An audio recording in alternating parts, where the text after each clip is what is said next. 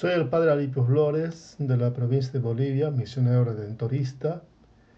Estoy aquí en San Antonio de Texas junto a la comunidad de teologado de los misioneros redentoristas. Hoy, está, hoy es 30 de noviembre, la iglesia celebra la fiesta de San Andrés Apóstol y estamos en la primera semana del tiempo de Adviento. La, el Evangelio está tomada de San Mateo capítulo 4, 18 al 22. Una vez que Jesús caminaba por la ribera del mar de Galilea, vio a dos hermanos Simón, llamado después Pedro y Andrés, los cuales estaban echando las redes al mar porque eran pescadores. Jesús les dijo, sígame y los haré pescadores de hombres. Ellos inmediatamente dejaron las redes y los siguieron.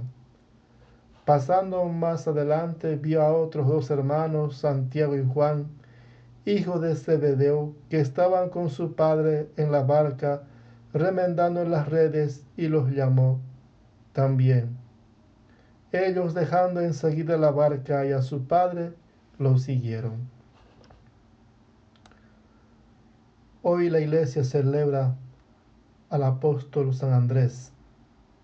Andrés es el evangelizador precoz por excelencia. Esta idea viene de San Juan Crisóstomo. Andrés manifiesta pronto lo que había aprendido, pero deja a Jesús el campo libre para que explique lo que supera. Dos son las cualidades de un evangelizador ser pronto en dar la buena nueva y saber detenerse a tiempo, dando espacio para que Dios obre. Qué importante este detalle. Pronto en escuchar y un tiempo para detenerse. A veces la, tenemos la tentación de no detenernos. Muchas veces hablamos y hablamos pero qué importante también es estar en silencio. Qué importante es meditar. Qué importante es alimentarse de la palabra de Dios. Y Jesús lo hacía. Jesús lo hacía siempre. Ustedes eh, recuerden esa escena cuando Jesús despidió a sus apóstoles y él se retiró a un monte a orar. Por lo tanto, Demos siempre un espacio a Dios en, nuestro, en nuestra vida ajetreada. No nos dejemos llevar por los ajetreos, sino también qué importante es dar un espacio en nuestra vida cotidiana a Dios. Hablar a tiempo y callar a tiempo, dice un dicho. Si también el silencio, sí, también el silencio evangeliza, hermanos.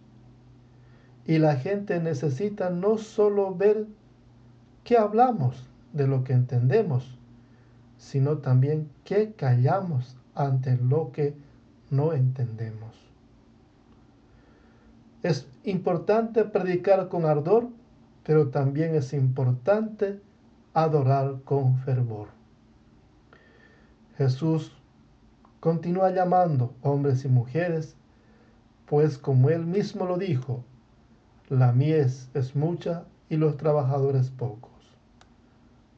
Hermano, hermana, joven, señorita, anímate como el apóstol Andrés a responder inmediatamente el llamado de Jesús.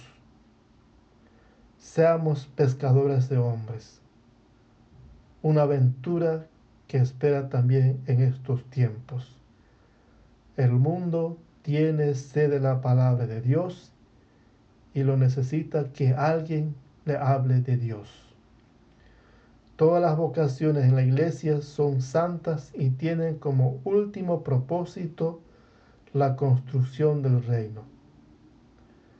Tanto el sacerdote como el hombre casado y la mujer casada así como aquellos que deciden consagrar su vida en celibato, están comprometidos a mostrar en nuestra vida la presencia de Dios.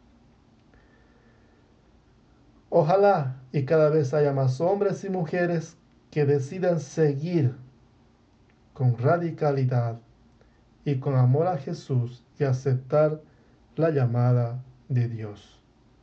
Que así sea.